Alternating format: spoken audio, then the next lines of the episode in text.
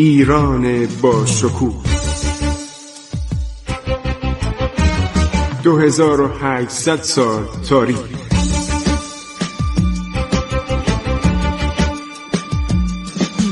عبور از تاریخ.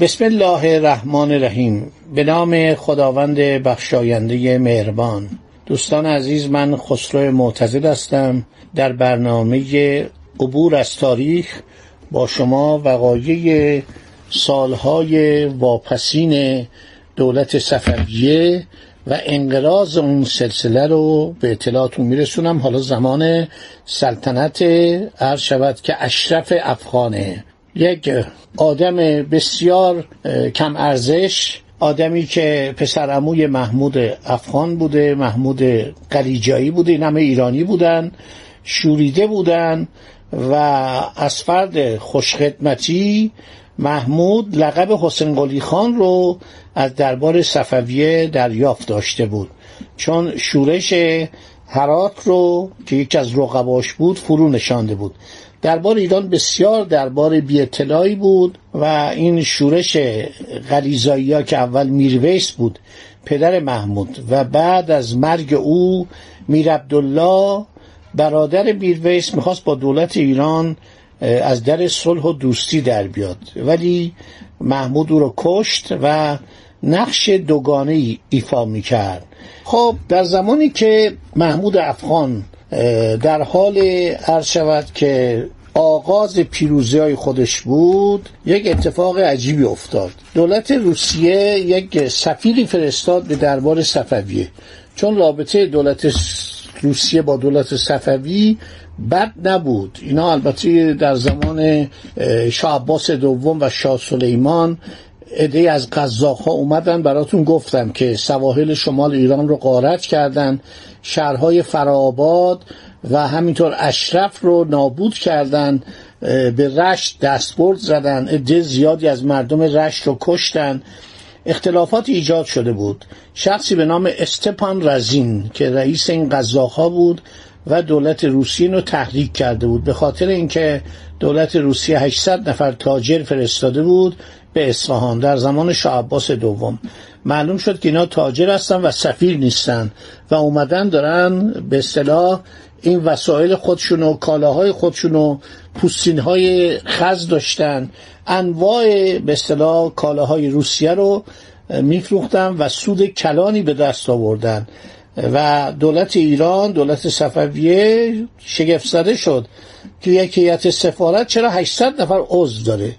اینا رو اخراج کردن و از اینا مالیات گرفتن. این باعث شد که دولت روسیه کینه کرد و استپان رازین رو اجازه داد که با اون قزاقهای خودش بیاد و قسمت های شمال ایران رو غارت کنه عده زیادی از مردم رو بکشه. در اغلب سفرنامه ها هستش. شاردن به این واقع شوالی شاردن فرانسوی اشاره می‌کنه و این مسئله رو قرون بعد مثلا سر فرانسیس مکنزی که کنسول روسیه بوده سفری می‌کنه به شمال ایران. ایشون کنسول در رشت بوده در زمان قاجاریه و میگه که این آثار به اصطلاح حوادث قزاقا رو من خودم رفتم و دیدم. خب در سال 1135 هنگامی که هنوز محمود نتوانسته بود اصفهان رو تصرف کنه عده از فرستادگان دولت روسیه وارد ایران شدند. از حوادث شماخی و شورش لسکی ها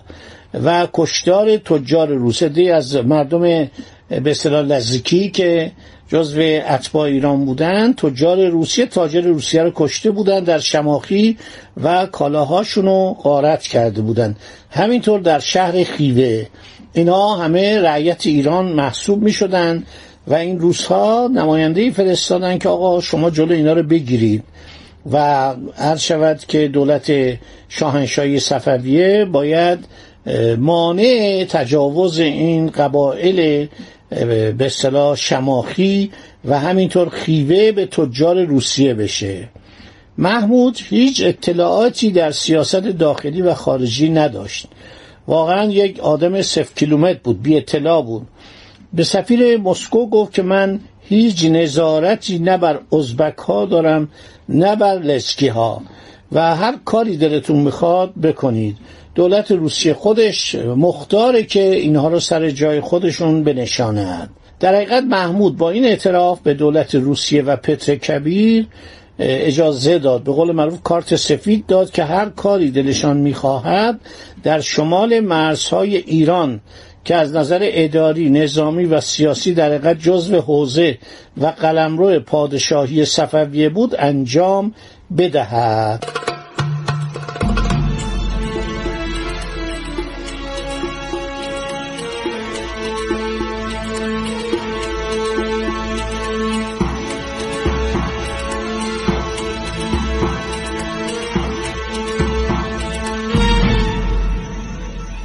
دوران کوتاه سلطنت محمود افغان که به دو سال نینجامید ثابت کرد این فاتح جز درنده خویی و توحش و قارتگری چیزی نمی‌داند. قابلیت احراز مقام پادشاهی ایران رو ندارد. و دولت روسیه عرض شود که خیلی خوشحال شد. اینو آقای ساکس هم در کتاب خودش اشاره کرده که اینا اومدن و این صحبت رو کردن سفیر روسیه. اینم جواب داد. این جواب داد که من هیچ اطلاعی ندارم و اصلا دریا چیزی نمی‌دانم. این کسی که اومد به ایران هر شود که اوبراموف نام داشت. این مدتی به عنوان کنسول روسیه در رشت خدمت می‌کرد. بعد از سفر اولش در 1719 دوباره در سال 1722 همون میشه 1134 از رش راهی اصفهان شد تا نامه پتر کبیر رو به دست شاه سلطان حسین بدهد. یک کاروان روسی که از چین آزم روسیه بود در خیوه مورد حمله و قرار گرفت.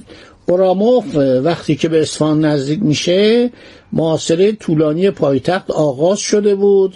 تفنگداران خشن و ژندهپوش محمود مانع ورود هر مسافری به اصفهان می شدن. بهش اجازه ورود به اصفهان ندادن گفتن اصفهان معاصره جنگیه. بعد گفت خیلی خوب من می‌خوام محمود افغان پادشاه شما رو فرمانروای شما رو ببینم. خود اوبراموف نوشته یک سردار فاتح به قدری ظاهرش فقیر و خشن و بدون برانگیختن حس احترام در کسانی که به دیدار او می‌رفتن بود که من تعجب کردم.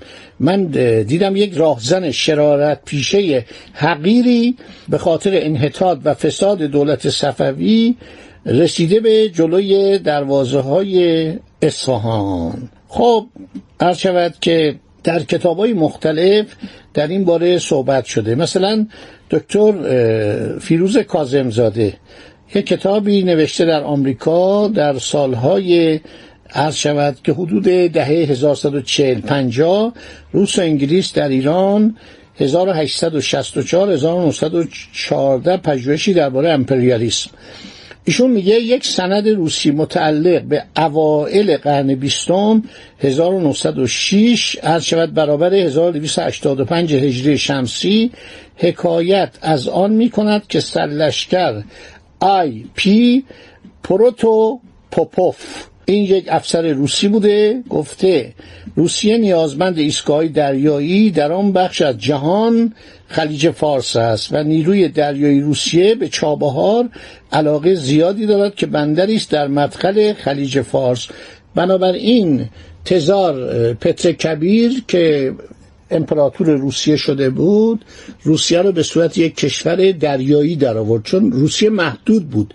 روسیه از دریاها دور بود از دریای بالتیک دور بود از دریای سیاه که دست عثمانی ها بود. دور بود. بنابراین تزارم آماده میشه برای عرض که پیشروی به سوی ایران. تزار میگه خب حالا که ایران اینطور وضعش خرابه و پایتخت در حال عرض شود که سقوطه چرا ما به طرف جنوب سرازیر نشیم؟ تزار بیشتر نظرش به هندوستان بود. یعنی البته به طرف خلیج فارس رو خیلی دوست می چون به اقیانوس هند می‌رسید از طریق چابهار ولی در اون زمان وقتی دید پادشاه ایران یک آدم بیچاره و مظلوم بدبختی به نام شاه سلطان حسین و اینها اومدن و افاقنه رسیدن به مرزهای اصفهان دستور میده که آماده بشن برای لشکرکشی. درست موقعی که محاصره اصفهان شروع میشه شما نگاه کنید دیگه حدود بهار سال 1722 میلادیه و روسا خودشون آماده می‌کنن برای پیشروی به طرف جنوب که اول بیان داغستان رو بگیرن.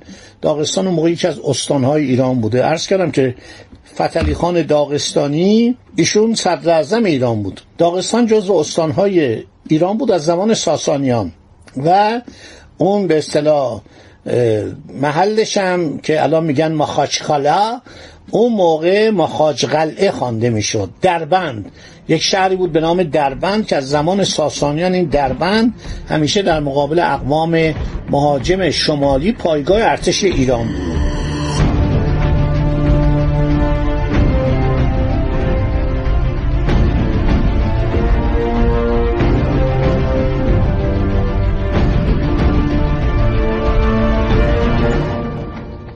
خب حالا ما دیگه رسیدیم به جایی که استانبول. می‌خوایم یک نگاهی به استانبول بیاندازیم. عرض شود سلطان احمد خان سوم. از سال 1115 هجری قمری بر تخت سلطنت نشسته بود و سلطنتش تا سال 1143 هجری قمری ادامه پیدا کرد. خب مدت زیادی بود. چون می‌دونید که از 1115 تا 1143 زمان کمی نیستش. دولت عثمانی با شنیدن خبر سقوط اصفهان پایتخت ایران که اخبارش رسید همزمان با پیشروی نیروهای روسیه به طرف جنوب به طرف عرض شود داغستان دربند و بعد به طرف گیلان. دولت عثمانی خیلی نگران میشه. چون یک ناوگان بزرگ که حالا شهر میدم اینا از طریق آستاراخان بندر حاجی ترخان هشترخان اینا راه میفتن به طرف جنوب. خود پترکبیرم از پایتخت سن پترزبورگ میاد به آچتاراخان میاد به هشترخان یا حاجی ترخان که در رأس این به اصطلاح نیروهای دریایی و نیروی زمینی به طرف جنوب حرکت کنه. یه اعلامی هم میده. ظاهرا همه اینا میگن که ما می‌خوایم ایران رو نجات بدیم.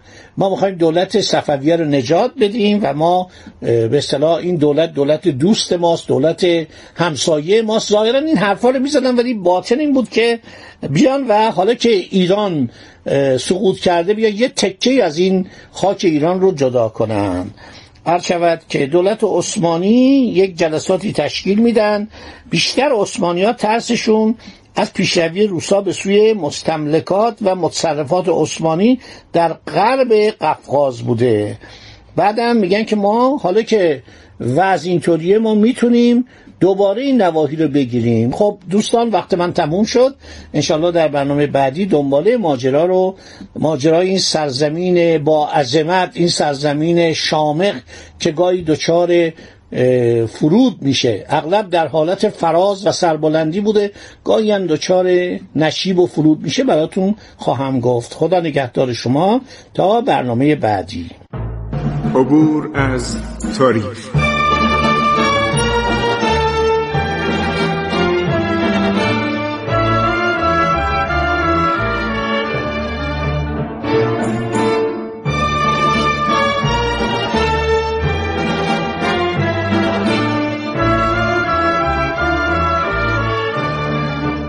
ایران با شکوه.